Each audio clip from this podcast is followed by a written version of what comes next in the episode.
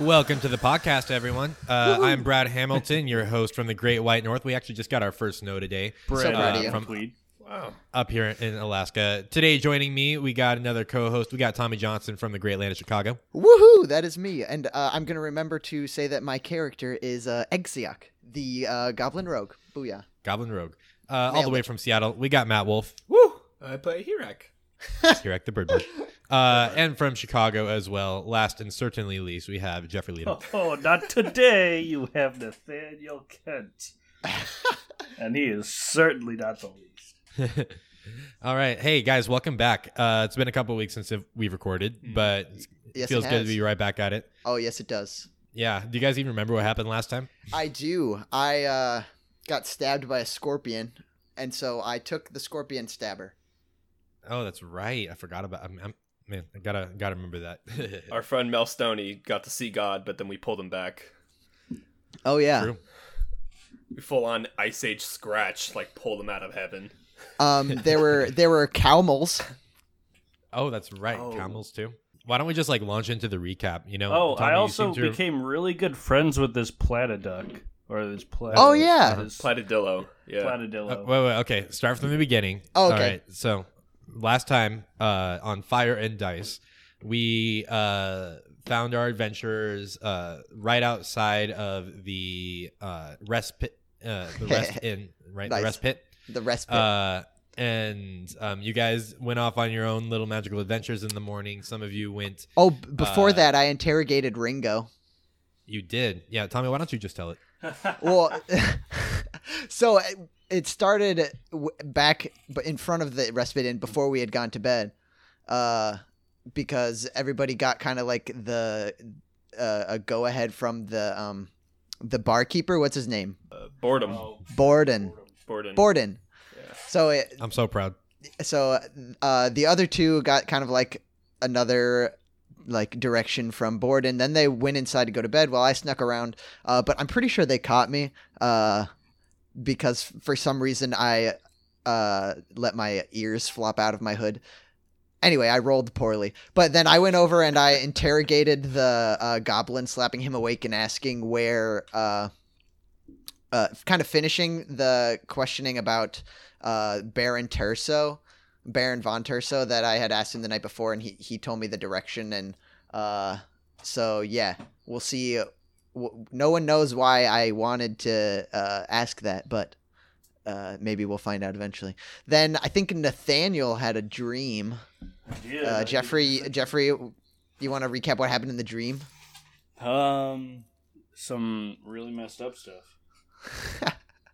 Something with sand and not being able to talk is what I mostly remember. Yep. Y- There was also a uh, female, a woman figure or something that you were trying to talk to, but then you woke up.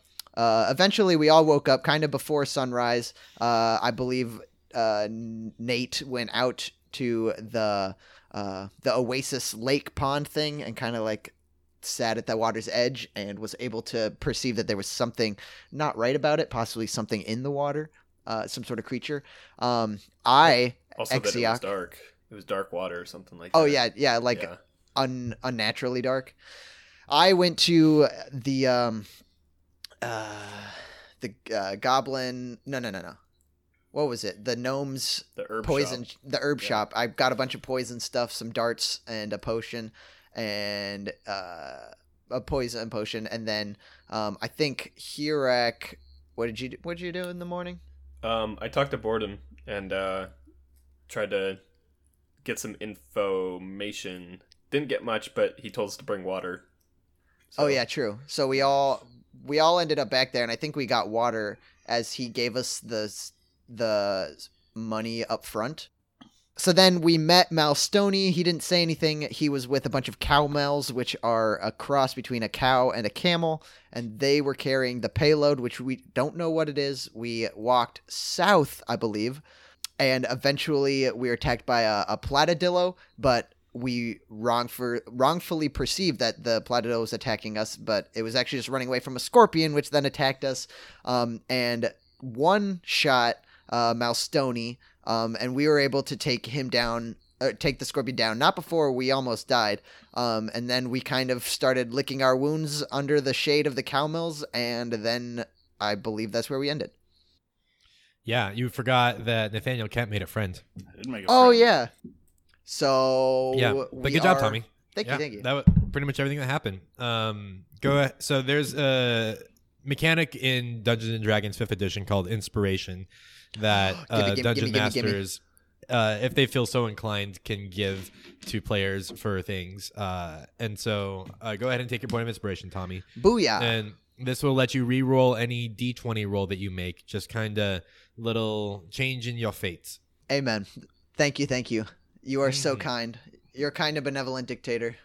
I know.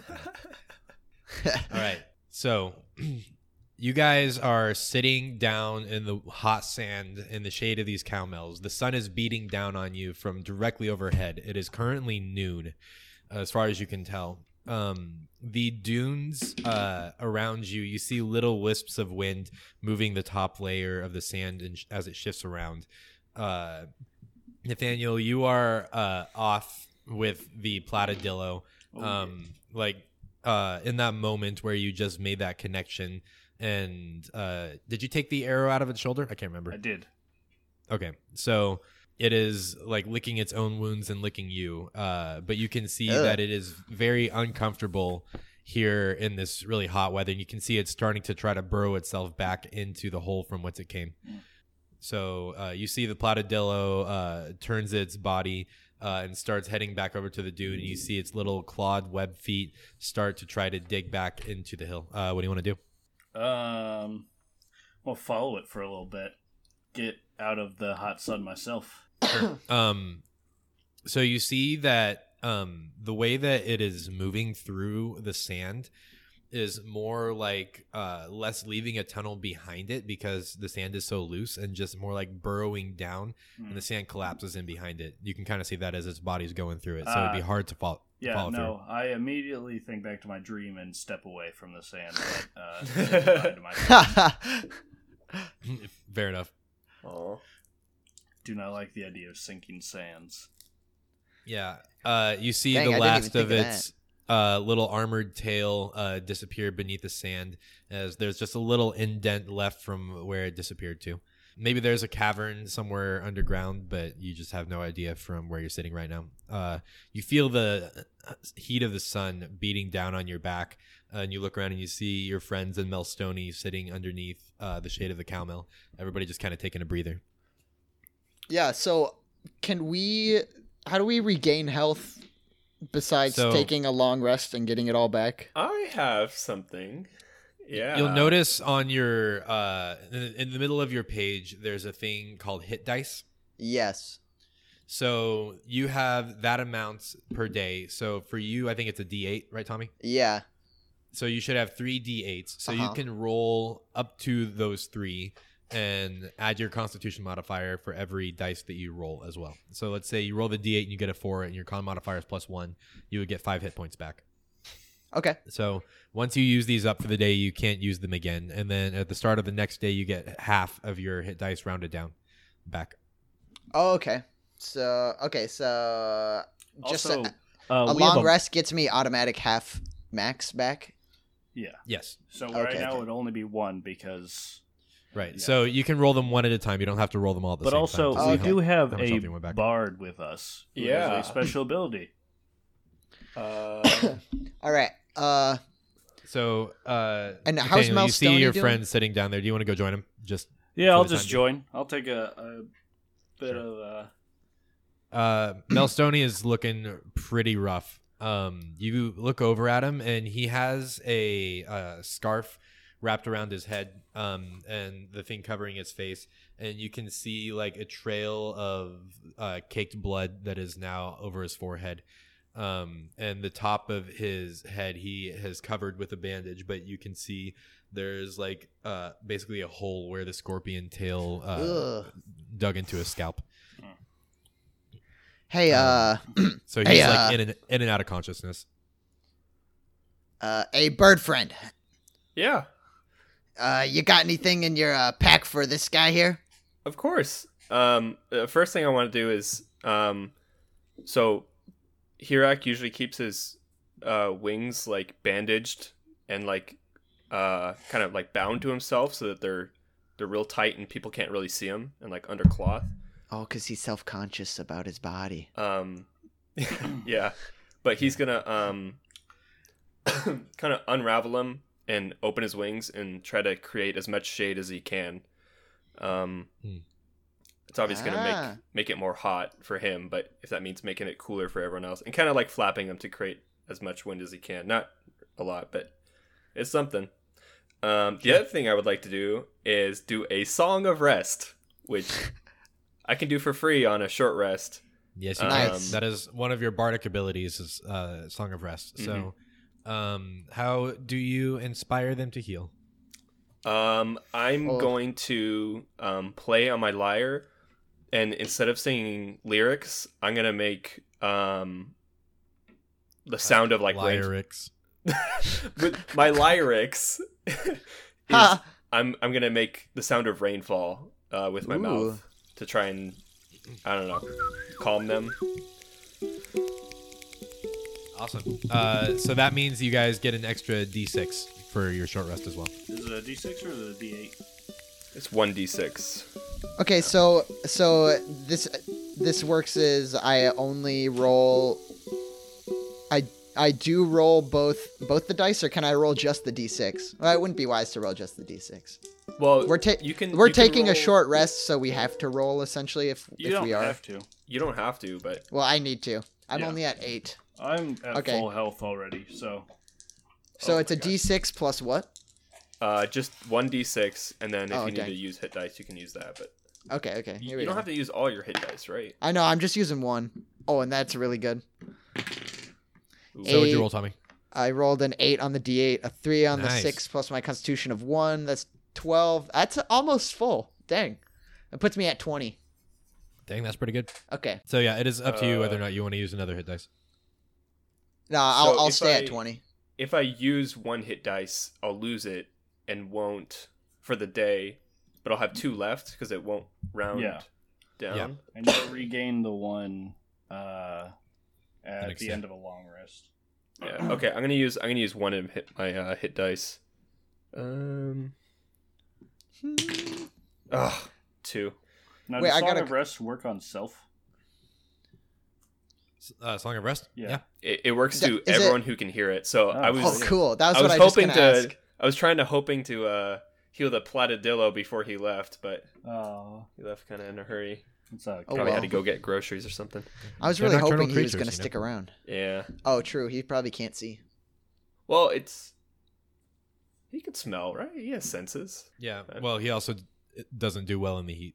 So you guys see Melstony is like in and out of consciousness as you guys are taking this short rest.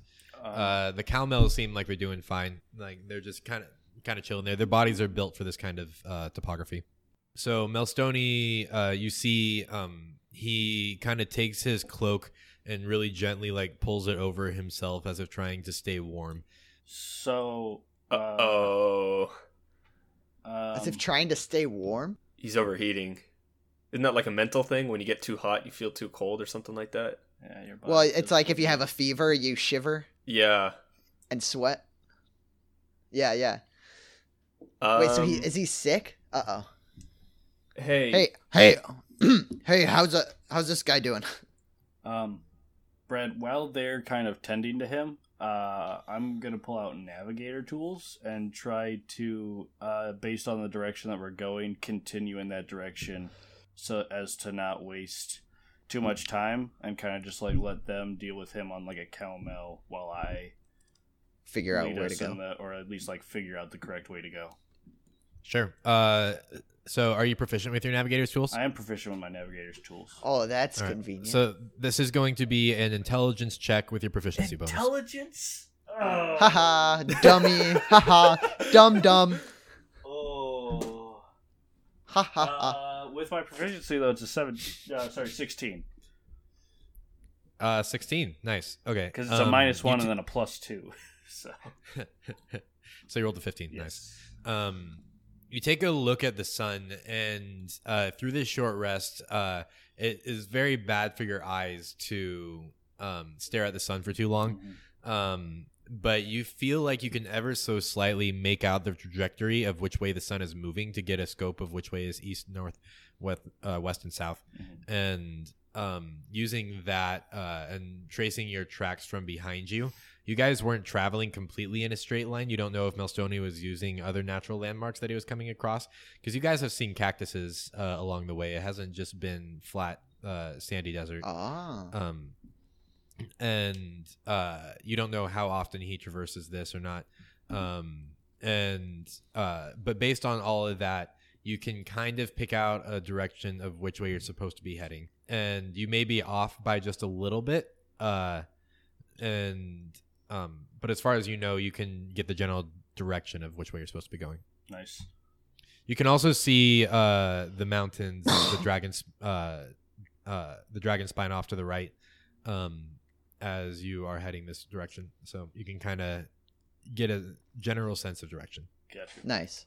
Are the um are the cowmels able to support Melstoni's weight and still move? Uh, would you like to try? Uh, yeah. All right. Uh, I'll say you guys just all together make this happen. I'll make you roll for it. Uh, so you get All Mel right. Up on the back. Um, but unfortunately, these guys are pretty already heavy laden, so you're just gonna have to kind of throw him across sideways in order to get him to rest there, just between the two humps. hmm Uh, so as you guys lift him up and heave him onto there, you uh, see the rag from the top of his head falls onto the ground, and you see just a little trail of dark blood start dripping onto the ground um, from where the wound on his head was. All right. I say we better keep moving. uh, you hear just a very. Uh, uh, uh, Is he still critical or is he he's stable, uh, but you don't know what condition he is in. Okay? Um, he, did he Ma- get? hey, he- Mouse Stoney. uh, Mouse seems like he's in, it, he seems like he's incoherent. Just to anything you're trying to say to him. I don't have anything to help this guy anymore. Yeah, it seems like the Song of Rest did a bit of a good thing for him, but he is still looking pretty worse for wear. Um, hey Brad, how many spell slots do I have? You have two spells. No. you I, have uh, Two I first have- level, did- probably. you Did you use any uh, in the I- last fight? I I healed Malstoni. Yeah, last. Okay, so you have two spell slots left. Okay. Well, no. If he's level three, then he should have two level two spell slots and Oh, that's right. I forgot you Uh, guys were level three. and four Uh, level one. four spell level slots. ones. So you should have three First and levels and two second levels. unless Okay. you used a second level healing spell. No, it was a first No. level. Okay. Um, yeah, it's just, it was to pull him back from the brink. yeah. I'm gonna I'm gonna cast healing word again. He does not look good. So. Go ahead and roll a d4. Uh, come on. Uh, three. Nice. Uh, and then what's your charisma modifier? Uh, is a f- plus two. Okay, so awesome. You see, uh, as you strum your lyre and just give uh, a calm word of healing, you see uh, the trail of blood coming from his head slowly comes to a stop. Um, and you see, like for the first time, his shoulders uh, just take a big heave, and he takes a deep breath. Uh, and you see his breathing is now much more steady than it has been. Well, that's something. All right. He's looking a lot better. I think I yeah. figured out the direction we're supposed to be heading. Yeah, let's uh let's keep moving. All right, you lead the way. You guys continue on walking through the scorching desert. Uh, you feel the heat coming up from your sandals uh, as you're walking through. Hirak, you probably aren't even wearing any shoes. Um, and so you can feel it on the tips of your talons, uh, like each step just agonizing heat.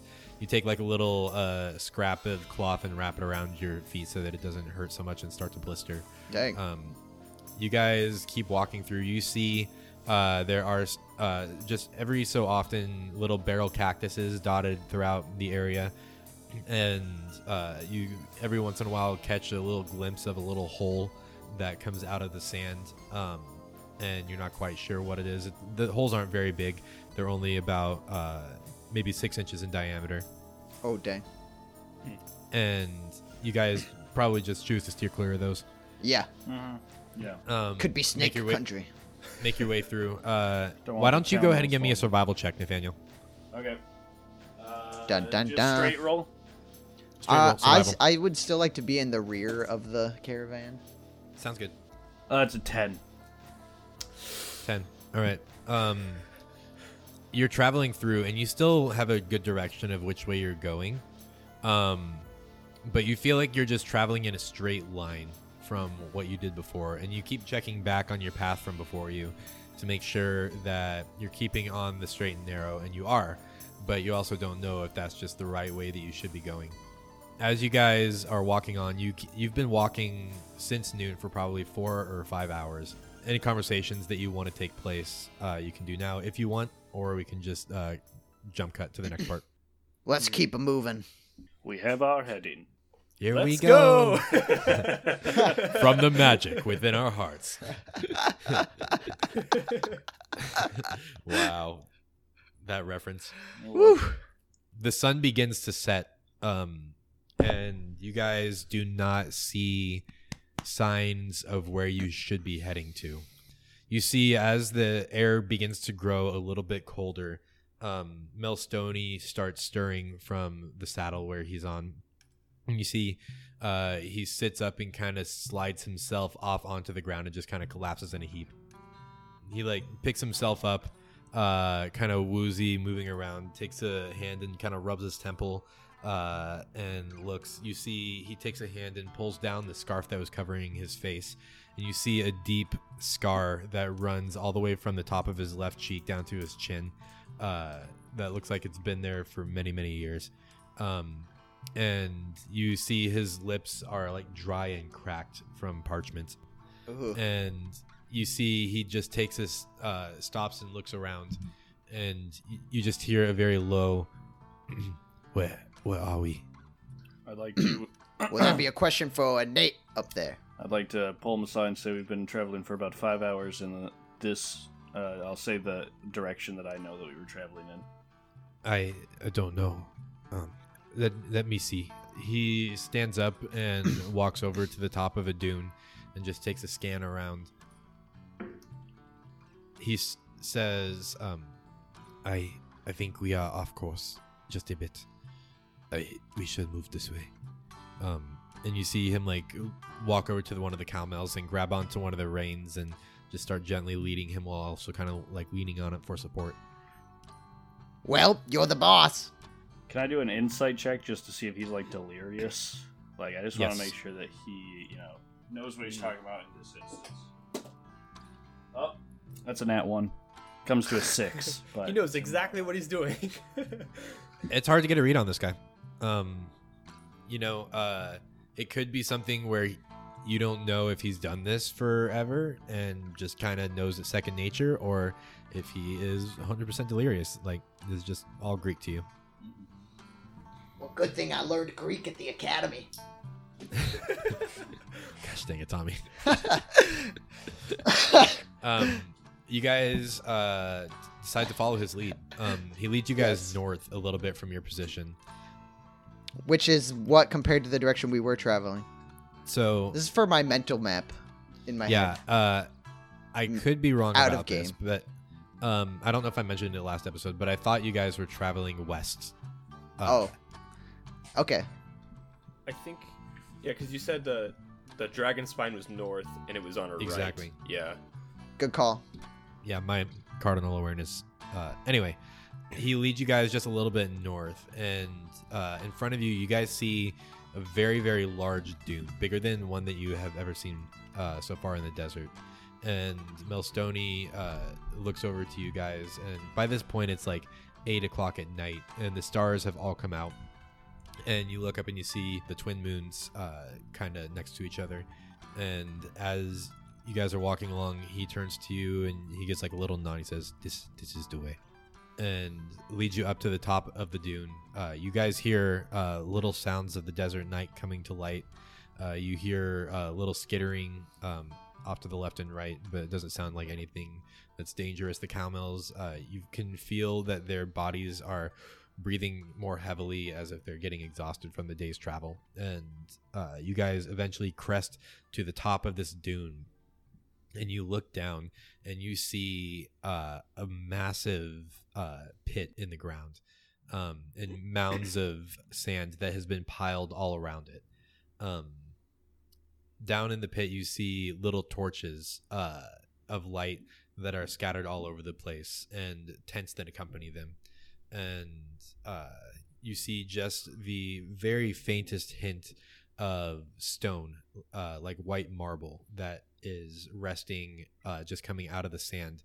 Um, and it's dark, so you can't really tell uh, all of it. And the, but the moonlight here is pretty stark, and it provides a pretty good, uh, like amount of eerie moonlight to kind of accompany this visage. Without really pausing, Melstoni uh, starts leading the camel uh, down the dune closer into the excavation pit. I'd like to take a drink of uh, water from my canteen Go for it. Um, as I as I marvel at the view. I've never I've uh, I've heard about of the of the ruins, but I've never been able to see them myself in my travels through the desert. Uh, seeing something that's not sand, I feel like uh, Nathaniel is going to pick up the pace and attempt to also, you know how you can like slide down sand mountains. Yeah. Oh, Yeah. cool! Here we go. He's gonna try to like slide real cool down there. Mm. Uh, go ahead and give me an acrobatics check, just for the fun of it. I will. Intelligence Oh, check. pl- please roll down the hill. Please just completely eat it. You know, I could, but you know, how about a twenty-two on that uh, Oh! acrobatics check? Oh, Dang my nabbit. gosh. You find a piece of driftwood and hang ten the whole way down. The only piece of driftwood in the entire desert. He finds wood in the desert. That's more impressive on its own. exactly. Uh, Nathaniel, you start running down this hill, uh, and you feel your arms start to flail a little bit, and then you realize that doesn't look cool at all. So you tuck your you tuck your arms in, uh, and find like just a perfect little patch, and dig your feet in, uh, shift your weight to your back leg, and just kind of sand bend all the way down to the base of the hill. Yes, cool. let's go. That's very Avatar of you. Yep, you're I, welcome. I pet I pet the camel and say, "Hey, that was pretty cool, right?" You just hear. Show off. I follow, and then I follow.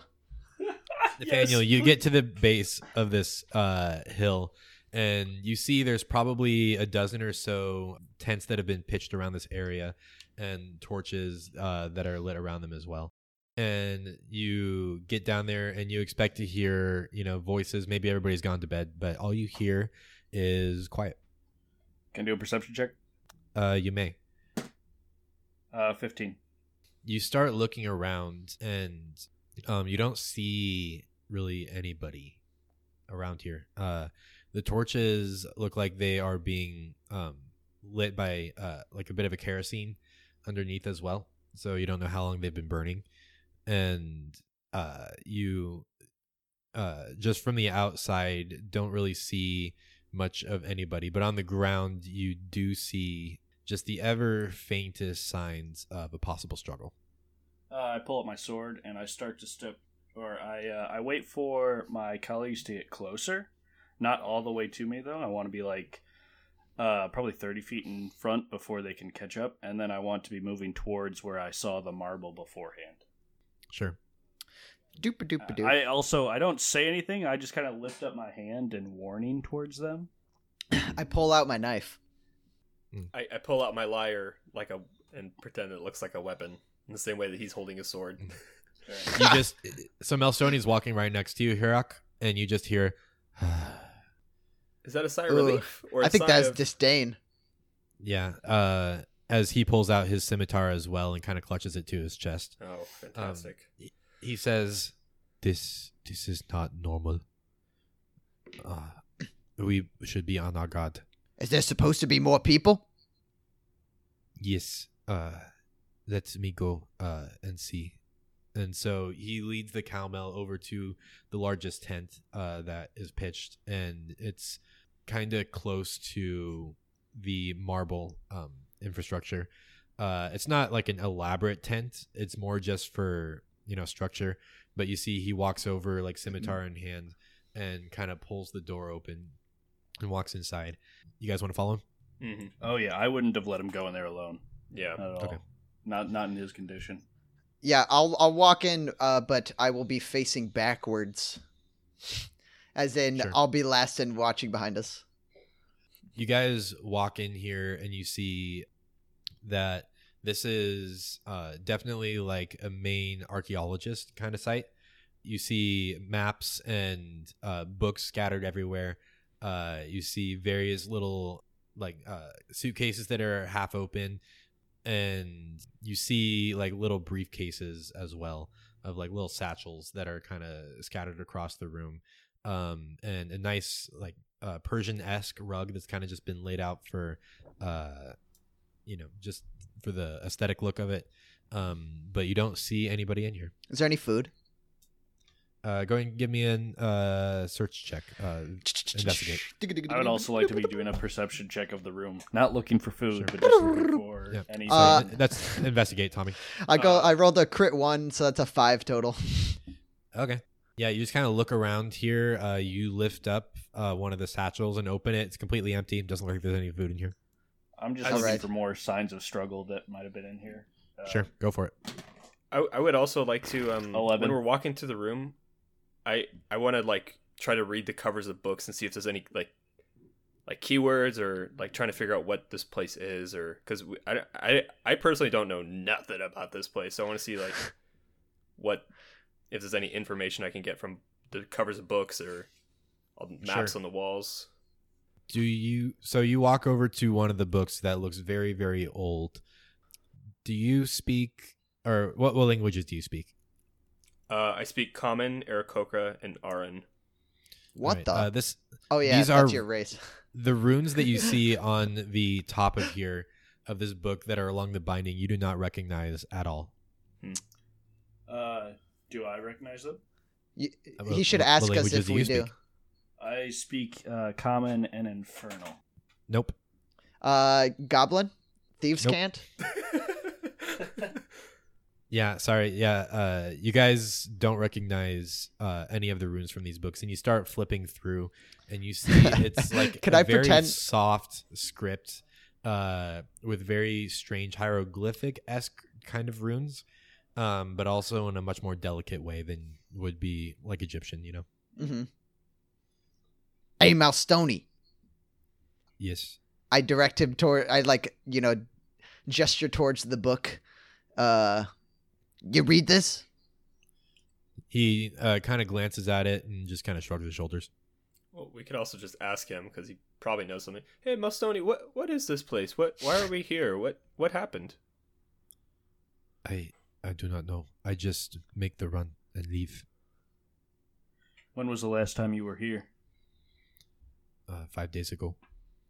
And what was this? What was the status of the place?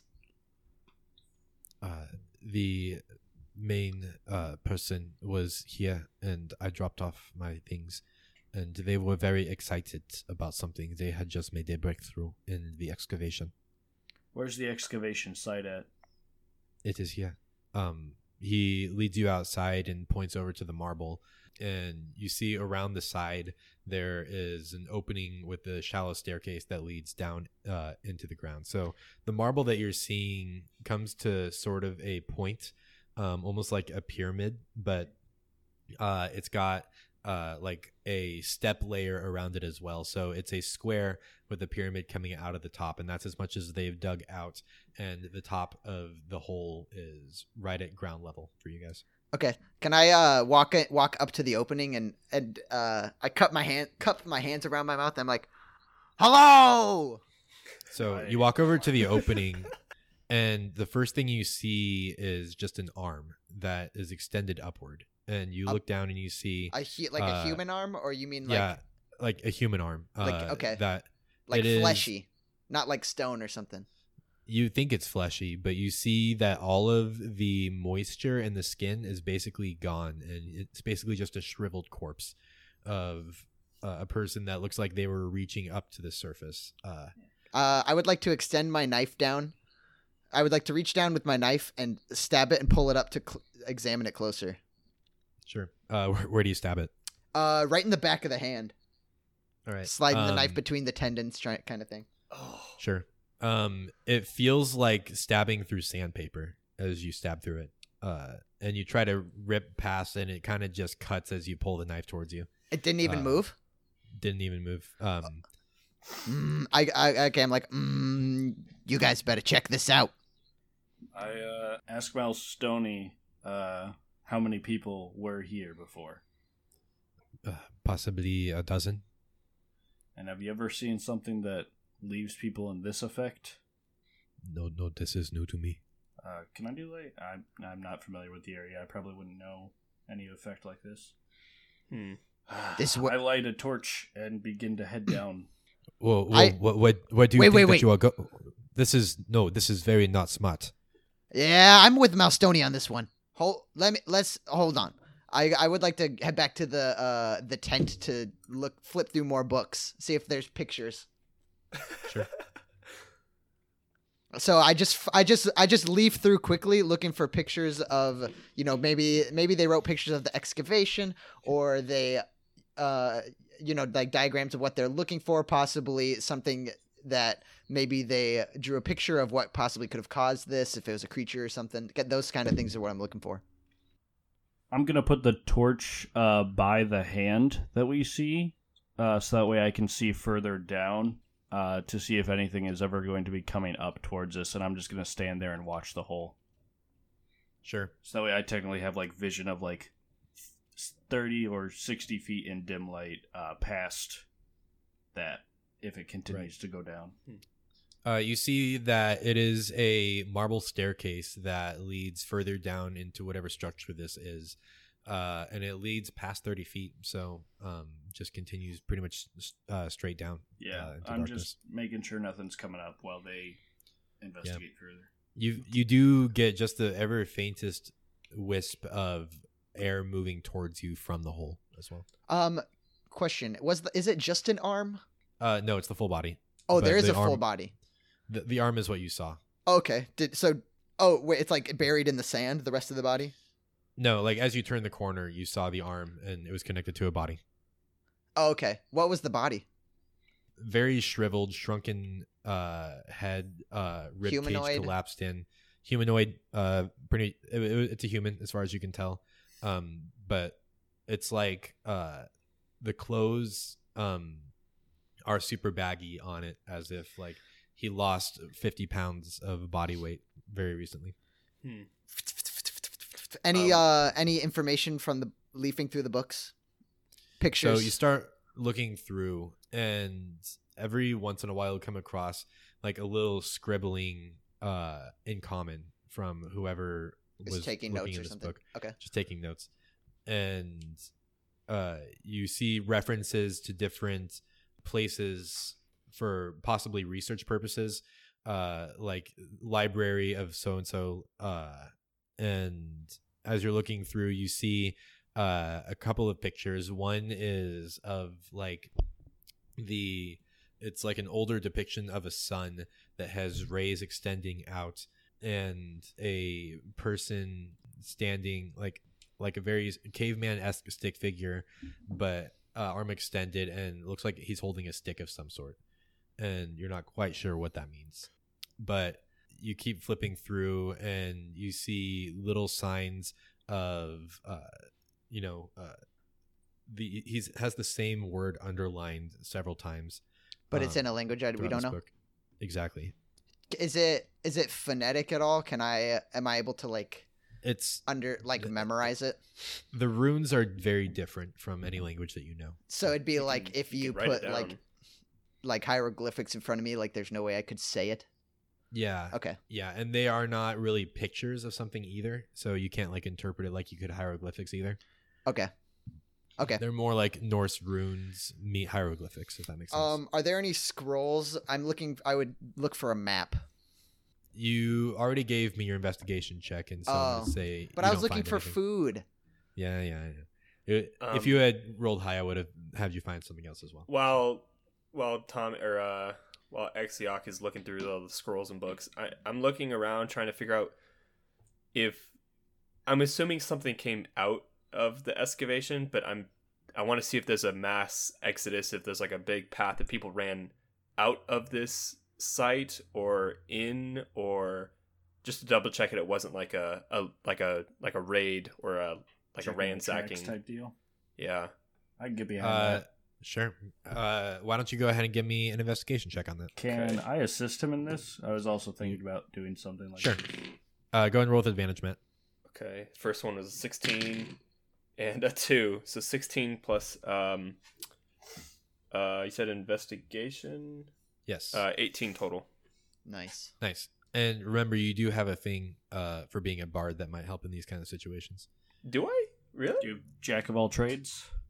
Uh, no, just bardic inspiration. Oh, can I inspire myself? You can. Oh. Oh, So I don't know if you want to use that or not. I just wanted to make you aware that you had it. No, that's fine. I only have one use left anyway, so yeah. Oh, actually I have a question about that. Do I get him back on I get him back on long rests, right? Not- Long rest. When when you hit level six, I think maybe it's level five, you get the short rests. Okay. Yeah. I'm I'm just using my 18. I don't think I would use it on on that anyways. Okay. Yeah, you're looking around and you see Nathaniel kind of points out the spots where he noticed the possible signs of a struggle. And uh, the tents are kind of in two rows for the most part, and the struggle that he was pointing out is in between them. And as you're looking at it, it looks more just like a shuffling of feet. You look around, you don't really see any blood anywhere. And you look around to see if there were signs of like people trying to run uh, and you see footprints leading outside of the camp and you follow them to a certain point but then they stop and then you see the footprints uh, kind of turn around and uh, you kind of look around and you see a lot of footprints leading to and from the side of the excavation so you're not quite sure if people went in or out but as far as you can tell nobody has really left the area Hmm. Interesting. Okay. I want to go Uh, in that okay, I- cave. At this point, I think I'm gonna come out of the tent, and I'm gonna be saying, "Well, I couldn't find anything in there. Did you see if they have any of the artifacts and valuables I couldn't. I couldn't find any sort of artifact or article or anything. All I could see was, uh, I read. I leafed through some of the books, but it was all in a language I couldn't understand, and uh, I did see some pictures, but they really weren't any help. Can I ask Melstony where they would normally keep the artifacts if they did find any? Yeah. Hirak's ears are quite perked at the phrase artifact. Yes, same. they have found little baubles from what i have seen and Where they would- keep them in possibly the satchels that are there. I'd Uh, like to go check out those satchels. I'm, right. I'm going um, with them. You you open them all up and there are nothing in these satchels. Um, and you see uh, Melstoni's eyes furrow, and he's like, "I do not understand." What, Malstoni, what kind of artifact are you talking about? What what was here? Do you, do you know anything else? I just saw that they had some gold and uh, a few precious gems, and a few uh, a few things that look like they might belong to an older society. And now, where would they be? I, I do not know. They were here last time I was checked. Hmm. Okay. Uh, approximately what time is it now? Uh, I'd say it's probably nine thirty. Okay. Uh, I'm gonna take a look in the in the goods that we brought. Okay. After he does that, I'm gonna suggest that we rest here, uh, taking turns watching, uh, Mhm. leaving the fire that I have in the In the entryway? in the, entryway, so that way the person just kind of watches the entryway while uh, while the others sleep, and if they see anything, they at least have like a like a 45 uh, foot difference between them and whatever's coming Mhm. to try to make their way to us. All right. Uh, what is the order of watches tonight? Wait, wait, wait, wait. Did I? What did I find in the Oh, goods yeah. that we brought? And did Malstoni react to that at all? Uh, he comes over and helps you take things down, and you guys kind of Nice. move move over to or start moving things over to the inside of the tents. Because Melstone is just kind of focused on getting the job done at this point. Okay, what's the what's the haul? Yeah, so it's a lot of food, Ah, rations and stuff. Uh, I would like you to see, eat a loaf of bread while I do while I work. Okay. Um, you may do so. Uh, as you guys, uh, and you, you I remember I told you that you heard a sloshing sound from some of the Yeah. barrels. Mhm. Um, so you take that out and set it down, um, and you open it up, and it's the same fermented drink that you were served at the bar that they called mead. Um, Okay. it's not it's not water. Uh, so uh, Melstony takes a little bit and sips it, and he turns to you and says, "This, yeah, when we do not have water, this is the lifeblood that we use. This is fermented cactus juice. Sounds good to me. Mm-hmm. Uh, just take little bits. Uh, Yeah, too I'd much like will to cause you suggest to the goblin hallucinate. not to take too much before he's on watch. I take I take a sip. Uh, do I uh, like the taste or not? Uh, well, it's not too bad. It's not something you would probably order if you were at a restaurant, but Sure. it's not bad. Oh, okay. Um, yeah. I, I can I can be on first watch. I'd take a sip of it too.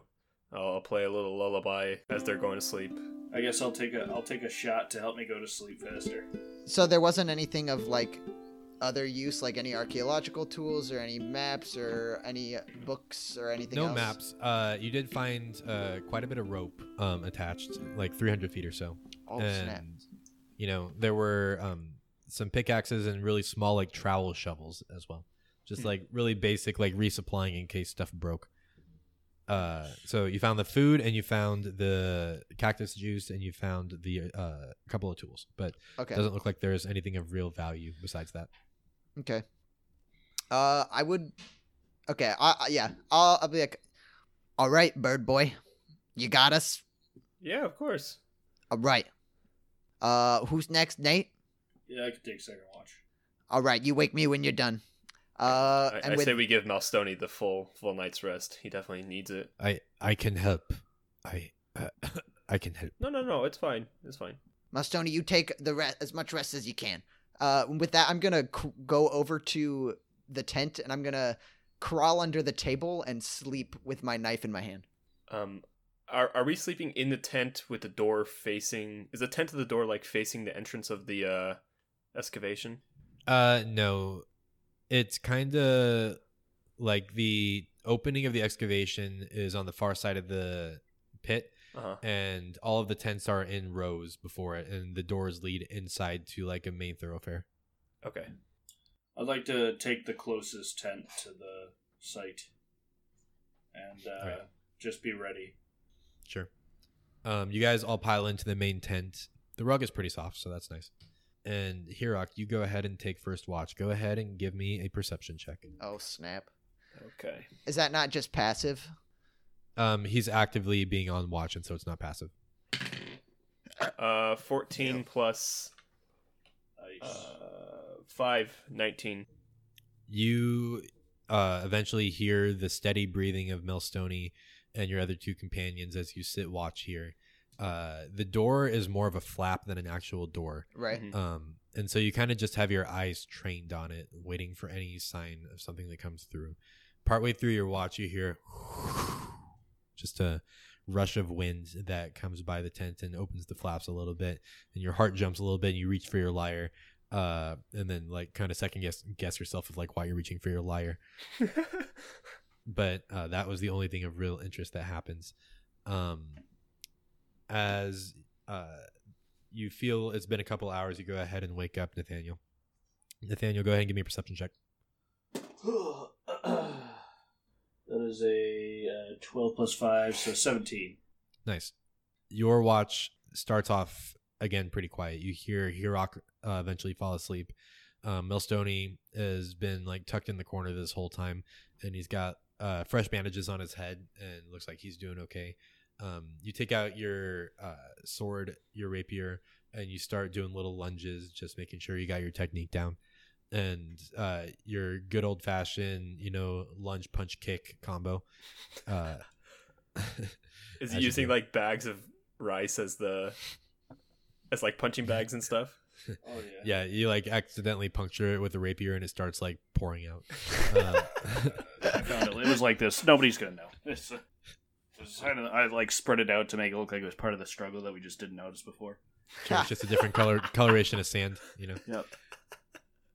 As you are going through your watch, uh, you hear a very soft scraping noise from probably like 50 feet outside of the tents.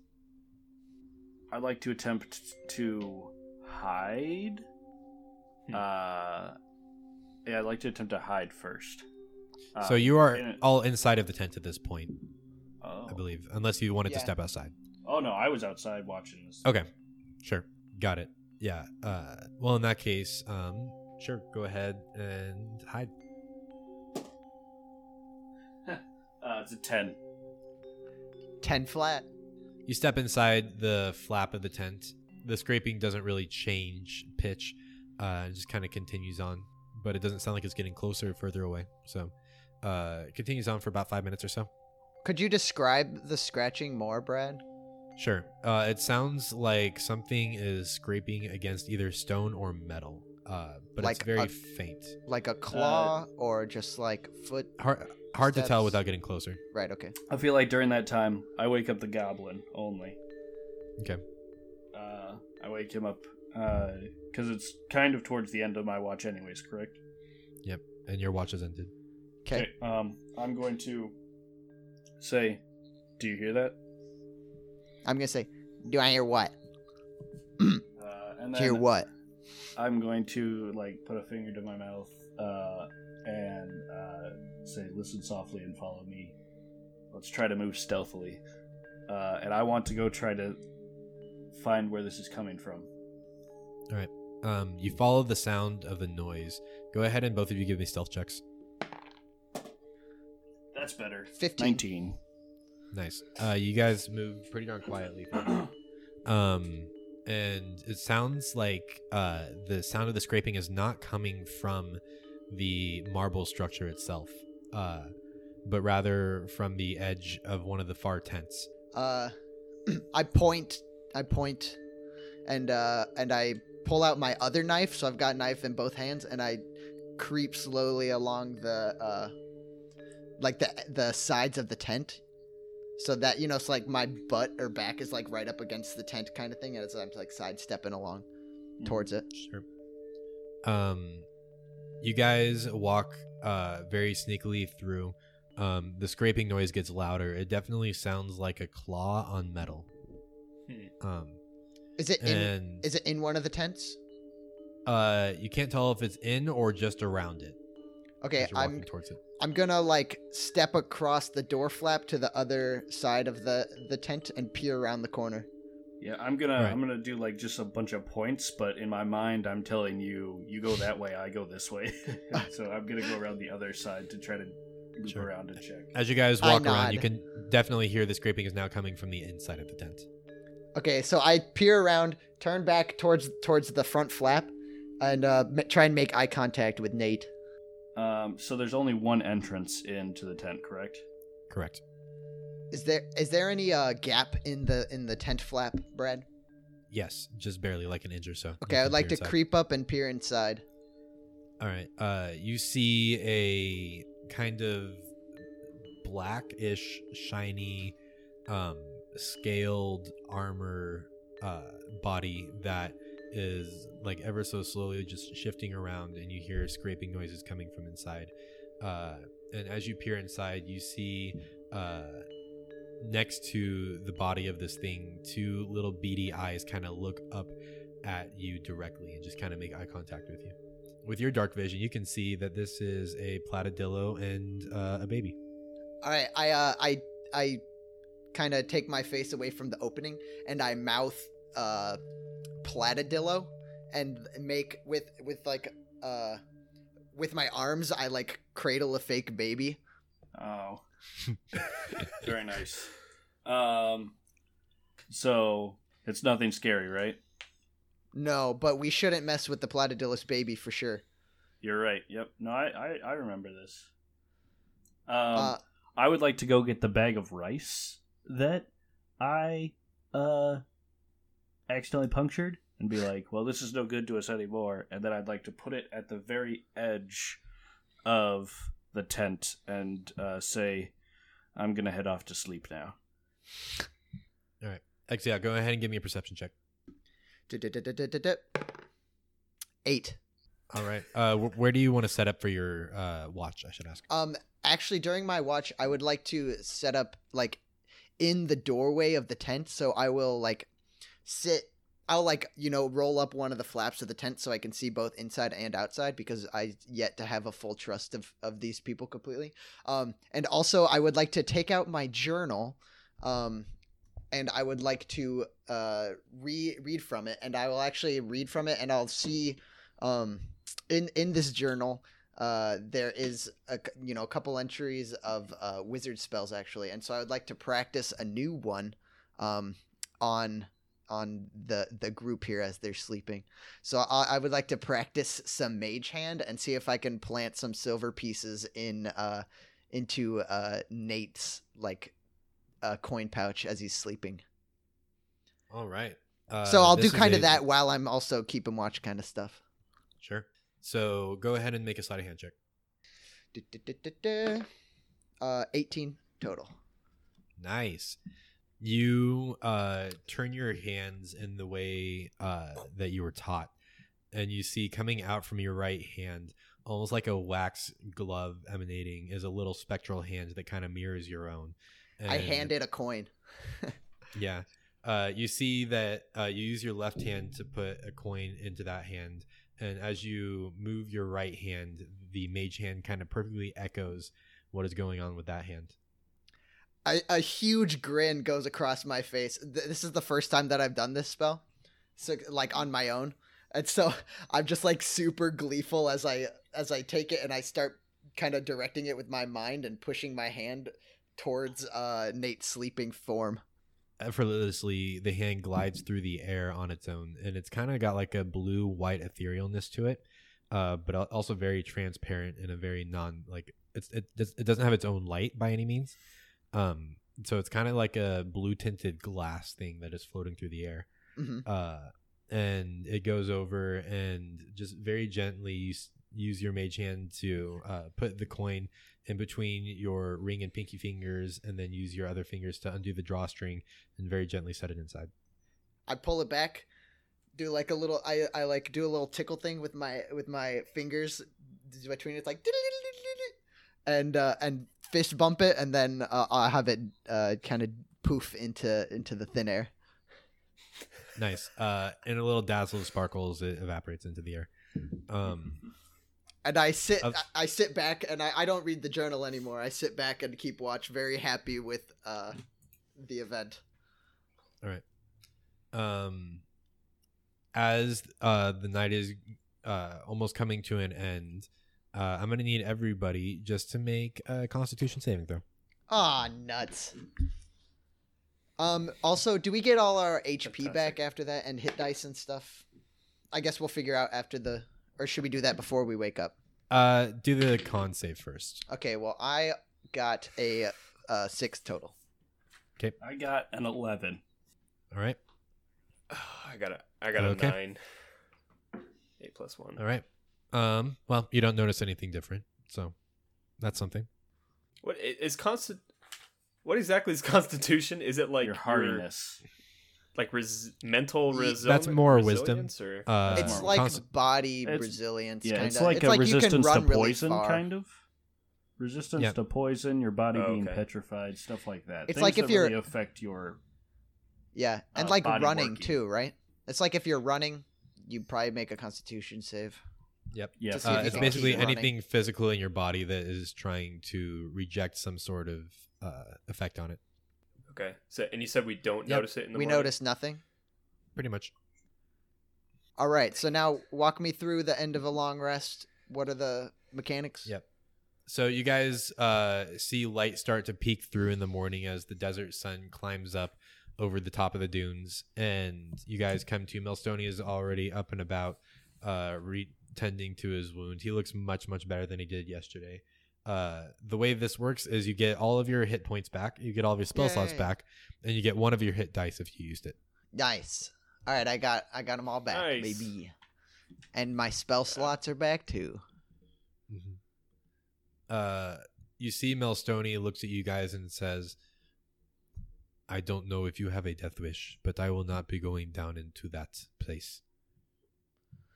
Uh, I I immediately uh fire back with like uh, it is it does does it not matter if no one even gets the goods? We still get paid.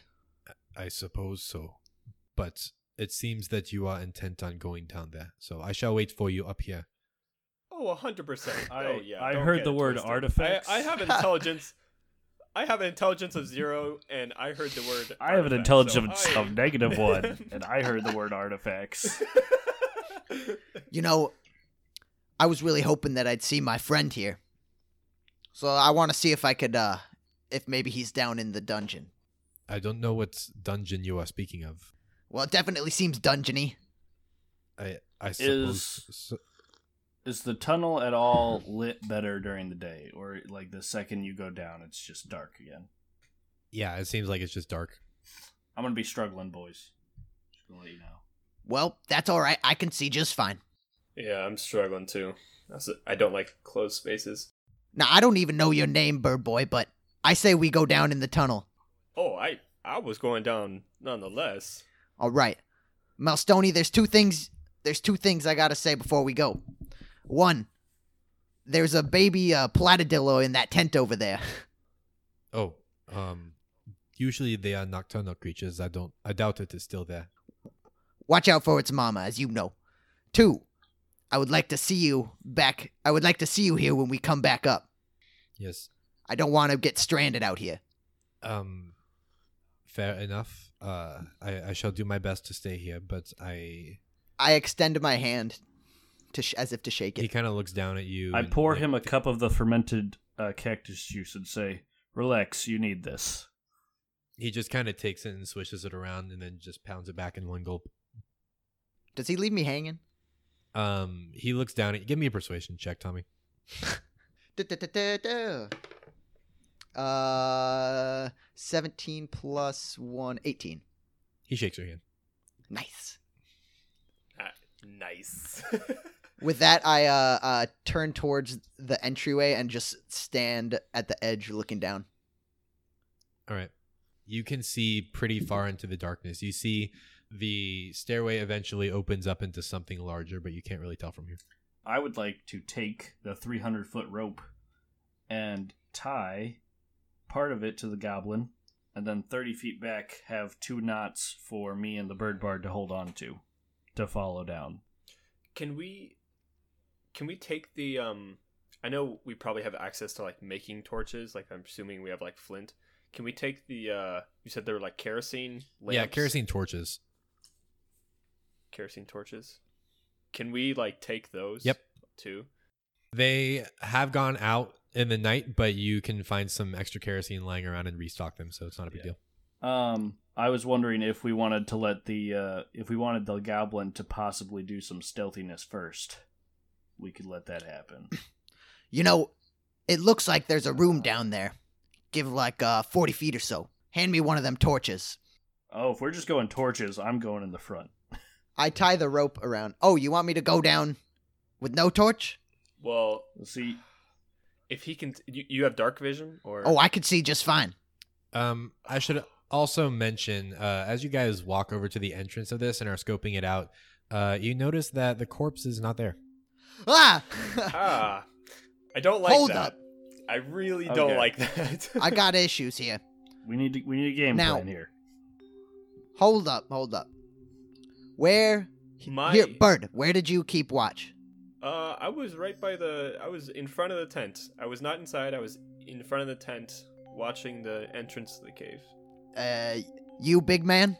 What about you? I was right here, and I point to an area where there also happens to be a bit of rice spilled on the ground. awesome practice, I see. Yeah.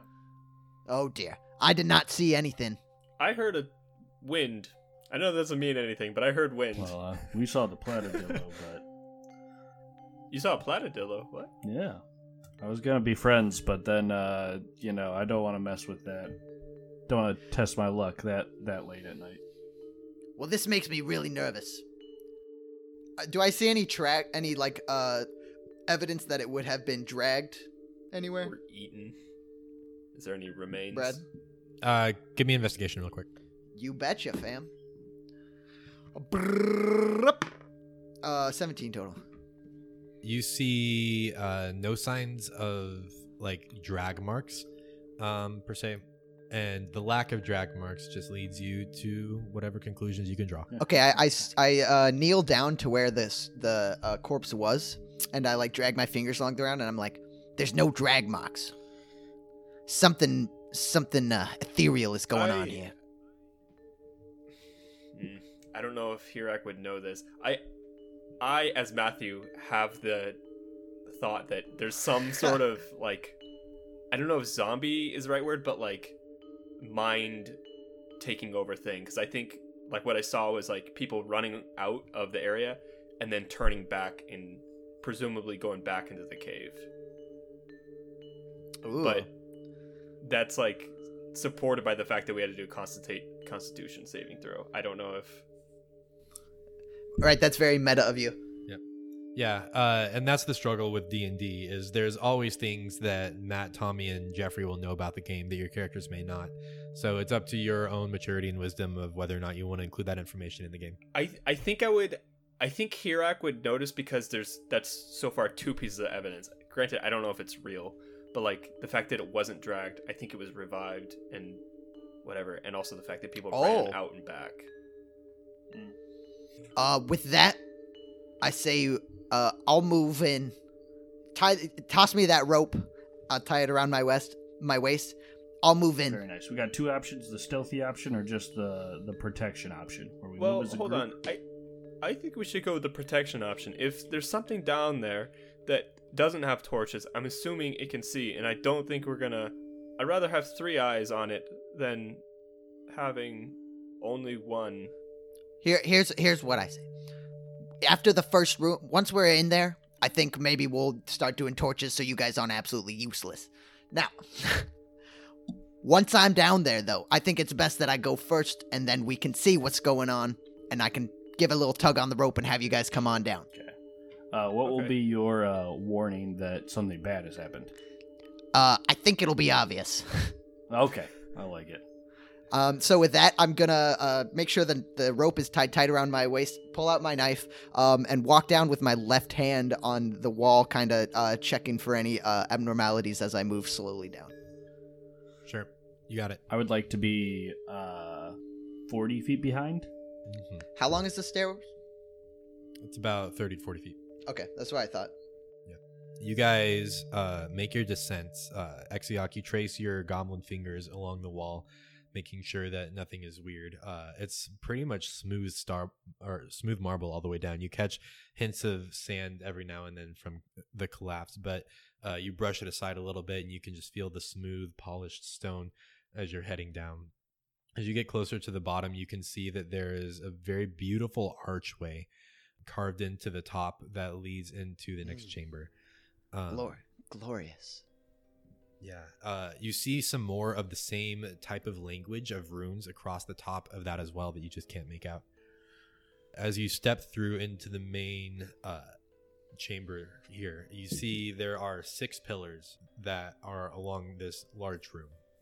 It is rectangular in make, probably uh, 40 feet across to the left and right, and then maybe 60 feet down Okay. going straight. And uh, six pillars that come up and act as support beams to the left and right three on the left three on the right. And all along them you see uh, scaffolding that has been set up here partially out of uh, wood that's been brought in but also uh, just little dirt mounds. And you see uh, little lamps and uh, pickaxes and brushes all over the place as if trying to uh, dig away and not harm anything that is here. Uh, you right, right. Um, look to the left and the right, and you see there are fine etchings in the walls that are behind the pillars, as if depicting some sort of story image. You can't quite tell from here, as you are just stepping into the room. Okay. Um, can I step up? I would like to step up quietly to and grab one of the brushes. Um, and then I'm gonna take it and I'm just gonna chuck it through one of the openings at the far end of the room, or as far as I can throw it. Sure. So you can see down to the far end, and that there's an opening in the far wall, pretty much directly across from where you came in. There is a path to the left and a path to the right, with a uh, stone wall in between them. Um, and you just kind of chuck it, uh, and it just skitters across the ground and leaves an echo in this very wide, large vaulted chamber. Uh, I wait for and listen for 30 seconds. Yeah, yeah. I feel like we are now at least like 10, 20 feet in the staircase. Just hears this would've had ching, to ching, move ching, further ching. into the room, and I was forty feet behind him. Yeah. Right. You just very gently feel Exiok tugging you further and further along against your will. Um. So as I as I wait, do I hear anything? Uh, you do not. It is dead quiet. All right, I give a tug I, on the uh, rope. Light a torch and begin. It's like a- a little uh, double tug. to the door. so that it you can tell it's like intentional to come on down. All right. Um, you see the scene that I depicted as well. Uh, the ceiling here uh, is slightly vaulted, um, like a half dome, like a half pipe thing in the ceiling. Oh, cool. Um, Very Sistine Chapel of you. but also, like the very top comes to a bit of a point. Um, Oh. So uh, it's more like one of those gothic uh, half um, arch, half point kind of things. Uh huh. Uh, you see in the ceiling there are pictures of the sun as one of the main images that keeps appearing in different places. And then you see people that are dressed in very elaborate robes that are dotting across, and you see uh, different displays of light, and you can't really quite tell what it is um, just by holding up your torch to it. And the shadows are playing weird tricks on it as well. Uh, but it seems to be depicting some sort of story of uh, Mm.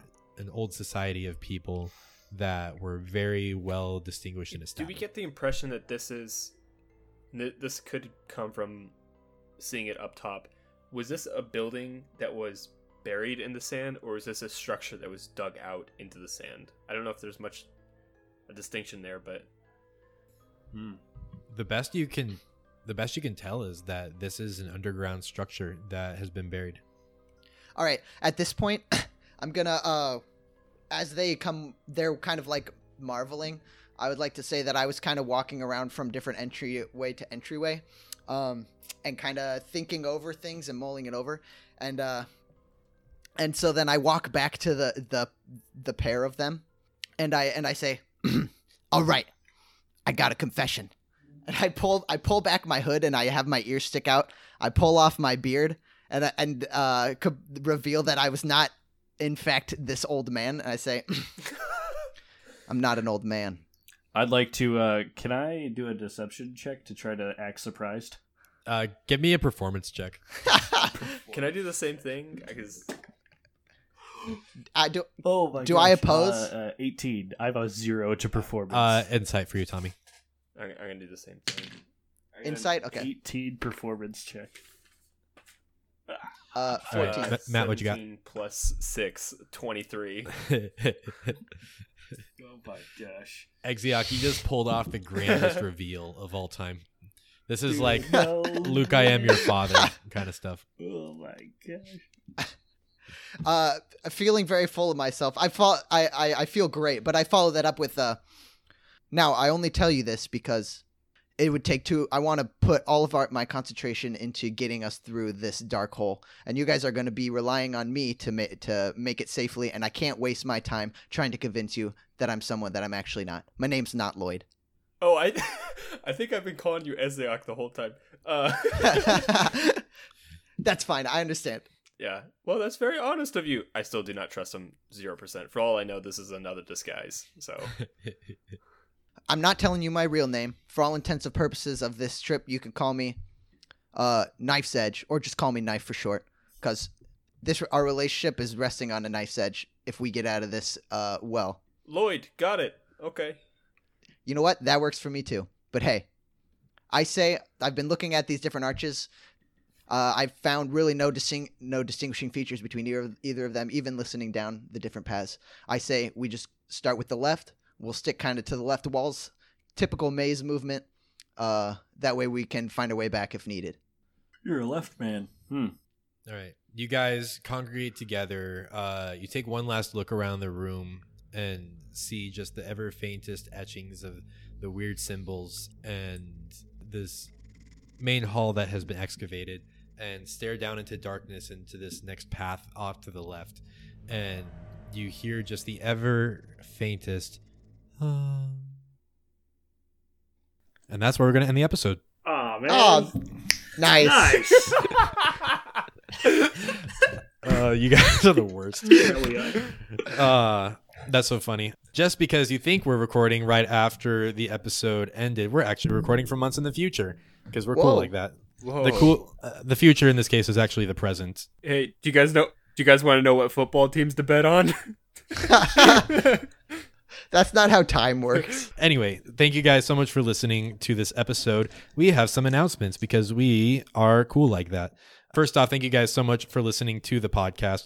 Wanted to let you guys know that we are on several different platforms now, and we've had over 200 cumulative views of all of the episodes so far.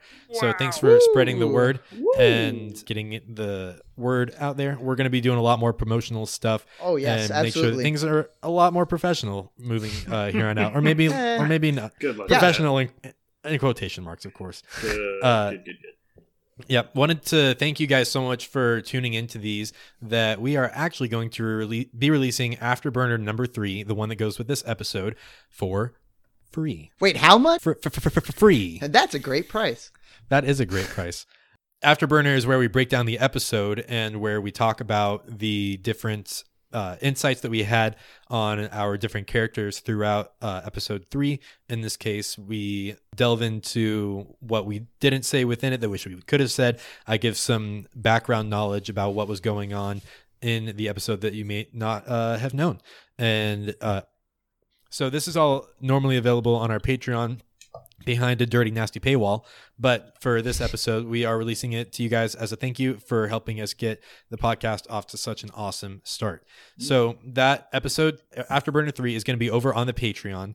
Uh, you go to our uh, Patreon website, patreon.com slash fire and dice, and the audio file will be there uh, without any sort of login information whatsoever. So you can just listen to it on your own time and at your own discretion. So that's a big thank you from us. And also to thank uh, the people that are really investing. We have patrons, guys. We have people that are actually patrons. Can you believe that? Wow. It's Aw, incredible. man. Nice. Uh, just soundboard, just the same four sounds. Someone's going to turn it into a ringtone. So the way that we're going to do this is instead of just shouting out names, we thought it'd be really fun to include our patrons in the overall narrative of the story. So we have come up with non-canonized, or maybe partially, potentially canonized. Partially canon? Yeah, partially Potentially? canon. Fire Dice Legends. Maybe, maybe not. Yeah.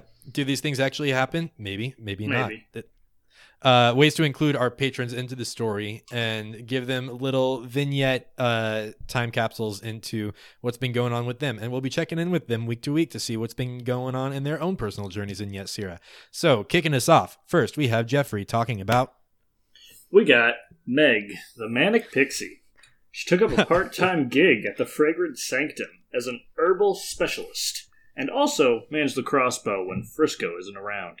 And thank you, Keith, the captain of the Destoon Fire Brigade. Uses only rugs and fermented cactus juice to put out fires in town because, as we all know, a glass of water is far too expensive. And finally, we have Joe, the tiny, scrawny Goliath, um, who once accidentally rented a tiny room that Hirak stayed in at the rest pit, and he slept all night long in the fetal position. oh, man. Oh, thank you Uh, so much. So that's going to be really fun to check in on uh, our patrons as they continue their adventures alongside our uh, adventurers, not our heroes, because they are definitely not heroes at this point. Uh, Whoa. Hey, Fight me. I might. I think it does every episode, actually, now that we think about it. Sure. Thanks to our patrons for supporting us, and thank you all to listening. Uh, write a review if you really enjoyed it, and as always, we appreciate you guys so much. So thank you, and have a blessed day. Yep. Bye. Bye.